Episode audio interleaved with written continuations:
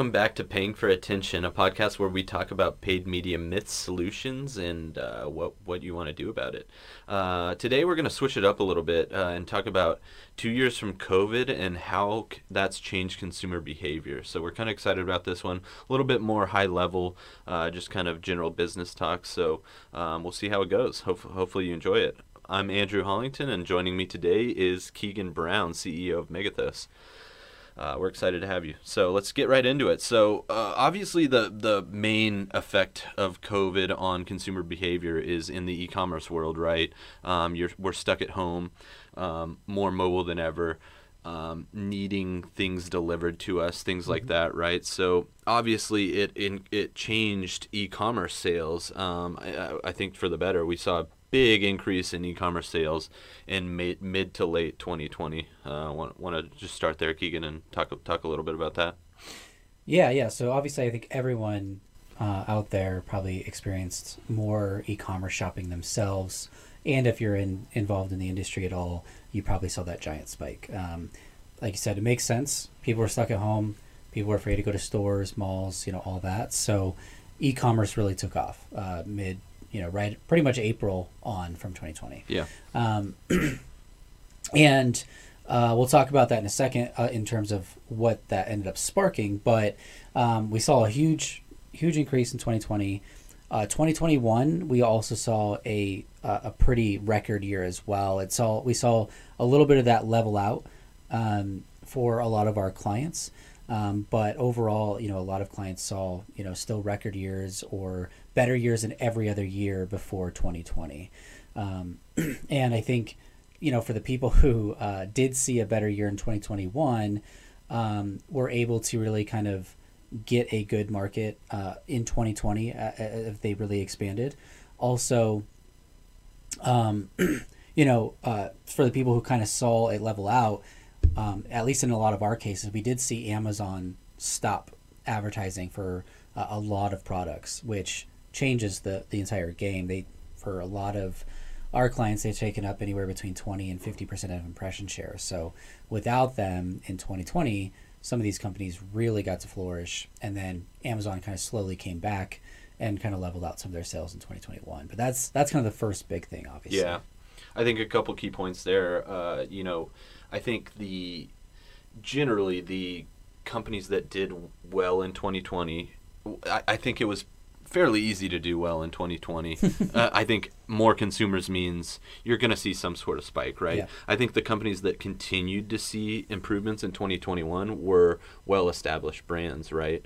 Um, you know, I, I think branding is a key thing because more consumers in the marketplace means typically more competition, right? There's there there were a lot of startups around this time as well. Um, you know, it's a good time to be at home and start up your e-commerce brand. Um, new drop shipping uh, competitors Yeah. on the marketplace. There's more choices than ever, right? So with Amazon competing less, there were I would I would say more smaller competitors kind of joined the fold and, and started competing there. Yeah, and I think you know that's a good point. You know, a lot of a lot of new companies started. We we get a lot of prospects that say, "Hey, we started, you know, uh, June of 2020, um, and look at our sales." Um, and I think you you made a good point about brand, right?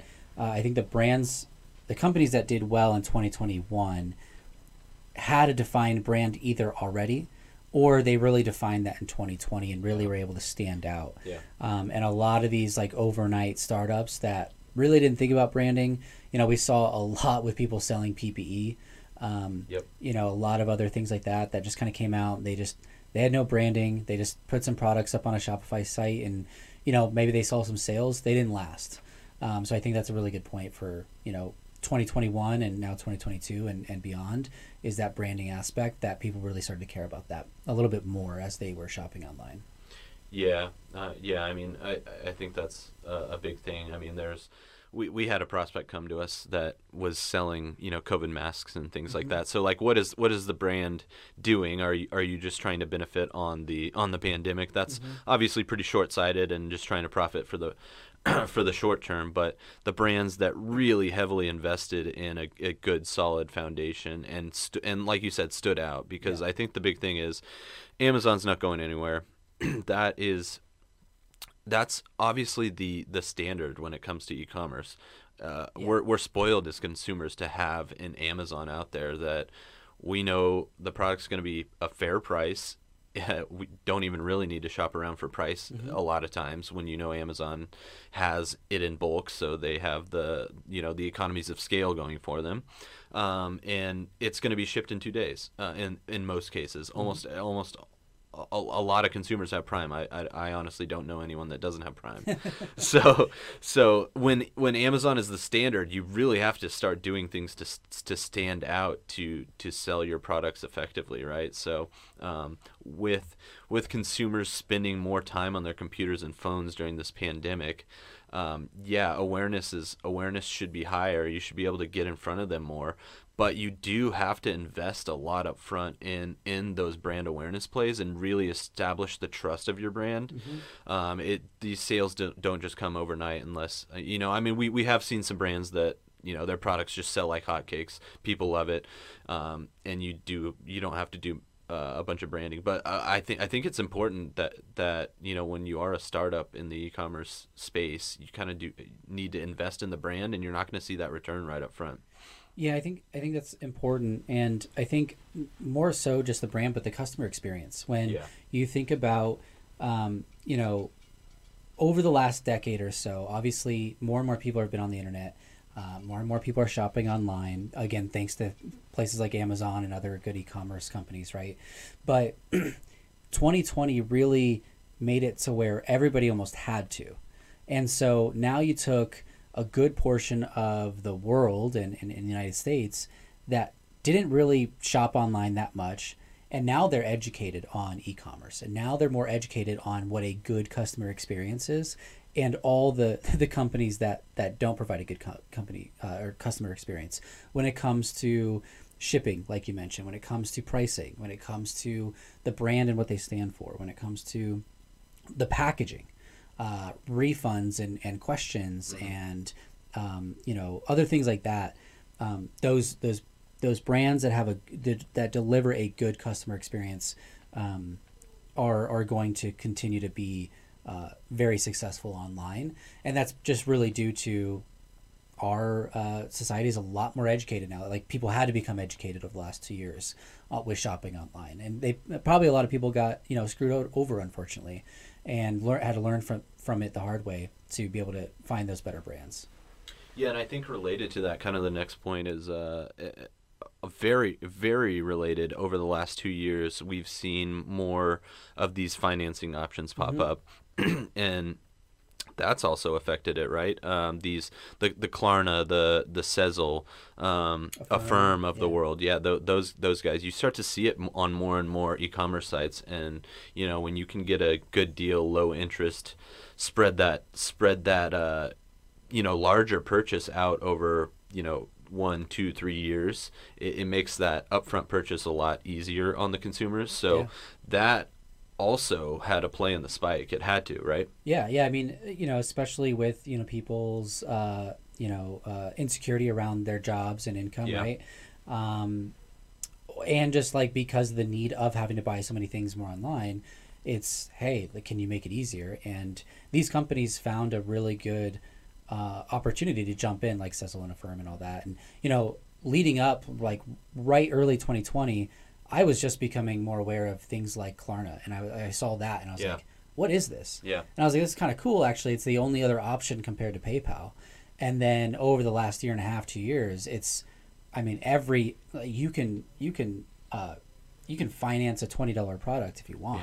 Yeah. Uh, and what I did was I got some uh, seats for the Brooklyn Nets game uh, uh, back in December, and uh, you know I ended up going a little bit uh, better seats than I normally would because I was like, well, I'll just uh, I'll I think I did Affirm Mhm. uh, and spread it out over like two months and got much better seats than I normally would if, if I had to pay right there. Yeah.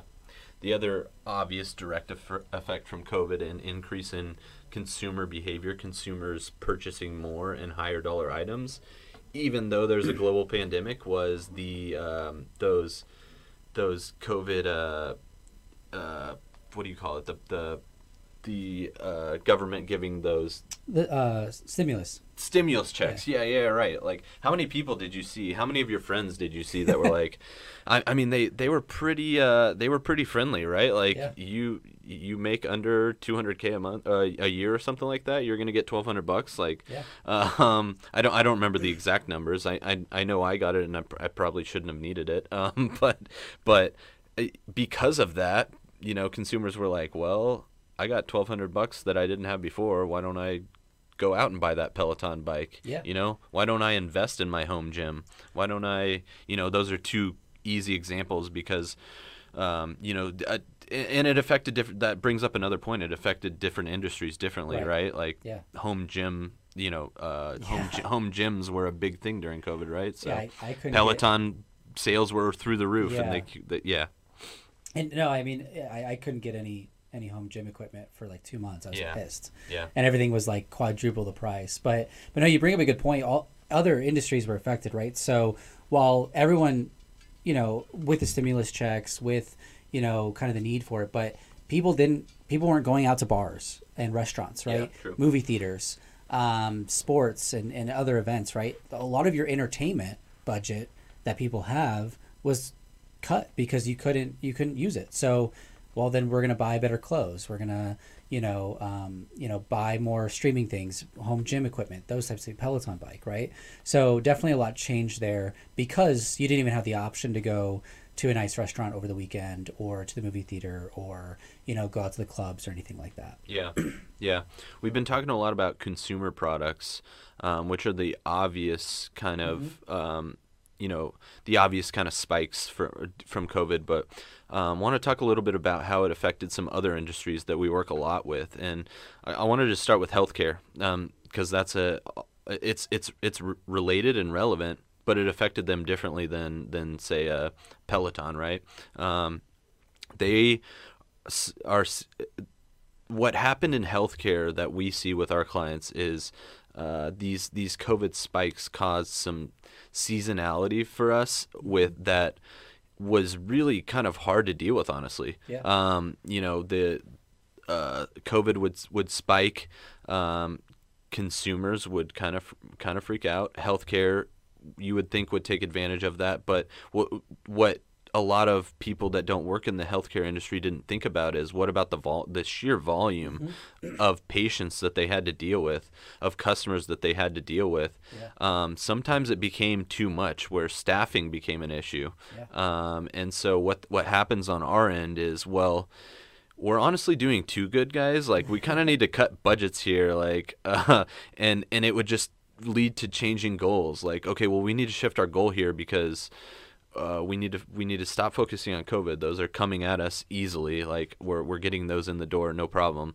We need to we need to shift focus here, right? And and so goals would change, budgets would change. It brought about a different type of seasonality than we've ever seen before. Yeah, and that, I mean that's a great point. and I think while you know, uh, understandably, uh, everybody talks about healthcare workers and all everything that they've done, right?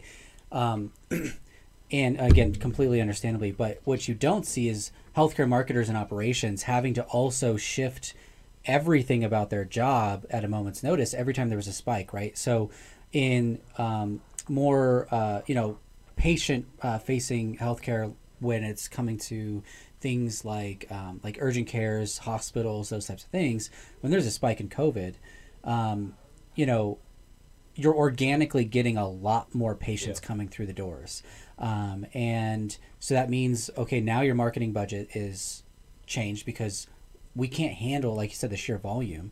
On top of that, a compounding effect is healthcare workers resigning, getting sick, um, and just really not having enough. So not only was it too many patients coming in, people were leaving, you know, the the health healthcare workforce. Um, just really compounding that, and and then you don't really know as a marketer in operations how many, how much of this, uh, you know, business and, and patients coming in is because of COVID. When is it going to stop? When you know we need to ramp up hiring, and then COVID spikes kind of come down. Well, now do we need to lay people off? Do we need to look at shifting these different uh, uh, roles around? And I think it, it really makes it difficult for all of healthcare um, uh, to really kind of navigate these these different um, COVID spikes. Um, and then on the flip side, when uh, if you're looking at things like eye like eye doctors or things that are, I would say less urgent, right? Um, but still related. Um, when COVID spikes are going up, they're not getting anybody because those people are afraid to go into healthcare facilities um, to get their eyes checked or to get you know LASIK surgery or anything like that because they're they're worried about the the COVID uh, risk there. So then you kind of got the flip side on that. Yeah, true. Uh, a really good point. um, another industry that we deal a lot with that might have had a, a, a bit of an opposite effect would be kind of uh, higher education, right? Universities, uh, tech schools, they were forced into going to virtual learning, right, through the pandemic, and that changed consumer behavior in itself, right? That changed how uh, you you don't value a virtual learning experience the same as as going to a class and listening to a professor speaking directly to you, right? So, um, talk a little bit about how how you saw that change higher education.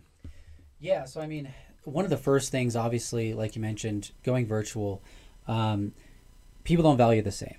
And what happens, or what we what we saw happen, is uh, a good portion of the students that were in uh, in-person classes, their current you know universities and, and all that, um, who then had to switch virtually, were really upset because they're not getting the same value. They're not seeing their friends or being ha- able to have more like one-on-one with the professor people are distracted at home on computers. We saw that across all of education, not just higher education, right? So that was a big issue there. But for how it really con- changed consumer behavior on um, on actually improving or helping higher education Mm-hmm. was now uh, if you're virtual and you're a uh, a local school or you know a, you know regional uh, MBA program or anything like that, now there's less regional barriers so that you can actually target people who are in different states or different countries because now there there's less barriers to actually join your programs, right? Because if you're virtual, it's it's just like you know a lot of uh, colleges have been adding you know if not all of them at this point online options, but now everything is online or you know last two years. Um, and we're finally starting to see more and more of colleges and universities kind of change back to in person. Um, but it really took away that that regional barrier, which allowed marketers to go out and find prospective students uh, in places maybe they wouldn't have tried before. Yeah, I, I think it's just uh, it, it speaks to the adaptability that we need to have as marketers. Um, you know, the world changed. Consumers will eventually get over that and understand that's really my only option right now. Uh, I, I if I want an education or a if I want a certificate from this coding class, it's probably going to be virtual now.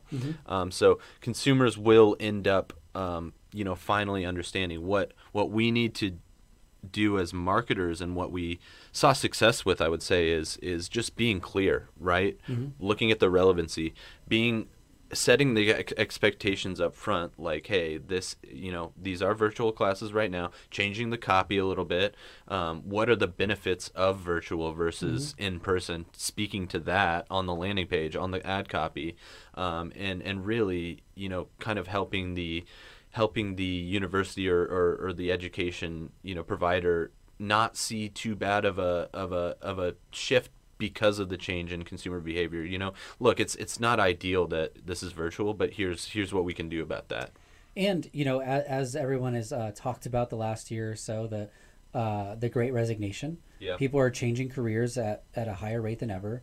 Um, people are, you know, people who were stuck at home w- picked up, you know, uh, you know, other interests and found certificate programs and maybe took a, a um, you know, a more technical approach to their their schooling. They maybe went got like a, a three month program at like a healthcare um, school, right? So uh, a lot of different things kind of change there. So again, playing into that as marketers, being able to adapt and say, okay, yes, you know, a lot of the current students, a lot of people are upset about going on virtual, um, but there are some benefits to it. We can find um, low hanging fruit when it comes to targeting for virtual. Um, and then also again playing into that great resignation to talk about career changes and talk about you know the success stories there and um, yeah again changing copy and, and working around you know kind of the the um, the barriers that that COVID kind of put in place. Out of curiosity, uh, you you mainly work with our higher ed clients. Just Yeah. uh, I don't get the pleasure to work on as many. So, out of curiosity, did you find any uh, key insights over the last two years? Like maybe search volume increased because they were stuck at home and they said I might as well educate myself. Maybe conversion rate decreased because of the virtual aspect. You know, did you find any interesting tidbits there? Yeah, so I think I think we talked a little bit about this on a on a previous uh, episode. Um, one being that uh, the G the, the regional barriers, right? Yeah. Um, before we saw a lot of um, search volume uh, for like a specific school um, come locally or you know pretty close to locally. If you're um, you know if you're in Arizona, uh, you're probably looking for an Arizona school. If you're in Arizona, maybe California, Yeah. New Mexico, Las Vegas. Um, you're probably not coming from the East Coast coming to Arizona as often, right? Um, but we saw a lot of that change uh, over the last year and a half, especially in the first year uh, after COVID. Was a lot more uh, search volume and interest for a school was coming more nationally rather than uh, you know regionally. So I think that's the first big thing. Um, we did see the fall of 2020 actually see extremely high conversion rates for a lot of our um, for a lot of our uh, higher education clients. Um, that again, similar to e-commerce, um, has kind of leveled out in 2021 and, and now in, uh, in the beginning of 2022.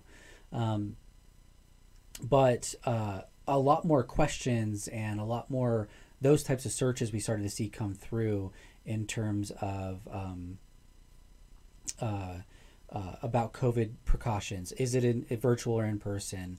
Uh, those types of things. You know, a lot of people are saying, "Hey, if it's virtual, can we get a little bit of a discount on our tuition?" Yeah, makes sense. Um, and then on like um, the social and display side, we did see uh, a lot of you know we, it, we had to kind of stay away from showing people in, in the imagery uh, in, in the creative, right? Uh, one because some people were saying, hey. Maybe it's not the best thing to show a classroom full of students Yeah. in a time where one, that could be dangerous. Two, um, it's it's that's kind of setting the wrong expectation if, if it is a virtual class, right? Um, and then if you said, okay, let's put masks on them, then there's a whole nother debate there, and you know the other uh, you Don't know wanna really complaints from other road. students there. So um, it had to go a, a little bit more uh, away again away from uh, students, um, and again that's putting more emphasis on copy uh, and more a- abstract type imagery there. Yeah, a couple couple follow ups there. I the, the the psychology behind marketing like that is is super interesting to me. um, it, it's it's I think it, almost everyone listening can re- probably relate to.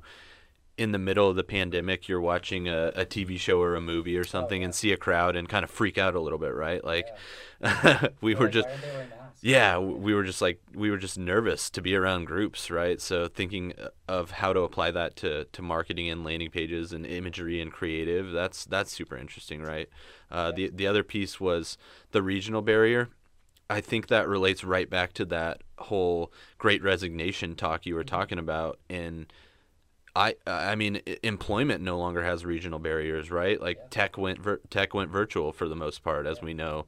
You know, you can you can people can get a San Francisco developer salary living in Omaha, Nebraska if they want, right? So, um, I think COVID affected the way we think about moving around the country. It seems like we had a lot of movement around the around the country during COVID, um, and that's just and and so people were. I think consumers were a little less scared to kind of make that move to uh, to well, for one, virtual you don't need to make the move, but you know if if you were to see a, an opening for like a, a California school a Southern California school advertising in the Northeast. Well, I could see see myself moving there after the pandemic. Like, I'll just get my application in and see how it goes, and maybe they'll maybe they'll be in person. You know, fall of fall of twenty two, and and I'll apply then, right? So exactly. Or, you know, uh, a lot of people, as we know in Arizona, um, they left places like California and they came to Arizona. They came True. went to Texas, right? Uh, where not only do they now uh, have a lot more money because they probably sold their house in California Yeah. uh, and bought much cheaper here. Uh, thank you to that for rising our, our home prices. um, highest rent uh, rent increase in the country, I Yeah. think, here in Phoenix. That's fun. Um, but but now they're saying, hey, but I still want to go to University of San Diego. uh, right? Or um, so now they're here, and now and and and now they can you Yeah, know, good search point. and, and go to school there. Good point. It works the opposite too. Yeah. Like I no longer need to be near my campus. I can go to a good school from where I live right now. Yeah, Yeah, that's yeah. interesting. And we know a lot of people who you know had good jobs in San Francisco and said, "Hey, um, I can't really enjoy the city, Yeah. and it's expensive. I'm gonna I'm gonna move to Denver. I'm gonna move to Seattle. yeah. uh, I'm going to move to Phoenix. Um, so, yeah, definitely. I think, I think when you really start to break it down, and as we're going through this, these different ideas or these different um, industries, we see how much that shakes up housing. Um, you know, uh, uh, grocery stores, even. Um, Yeah. uh, really, everything has been kind of shifted um, because people are moving more. Uh, people are buying online. People are more virtual, so takes away some industries. Uh, people can't spend the money on things like entertainment, so they spend it elsewhere. Um, definitely changed a lot.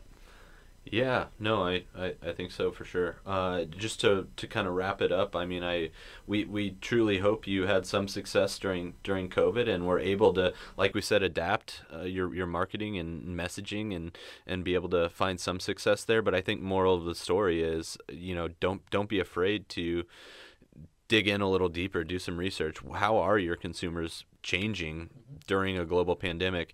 Um, we're, we're nearing the end of it, hopefully, knock on wood. Um, uh, we've been saying that for uh, a year and a half now, but we, we, we truly probably are at this point. How is that going to change consumer behavior again and just get ready to get ready to adjust again? But yeah, I really hope you enjoyed uh, listening to uh, you know our, our, our rant on consumer behavior during COVID.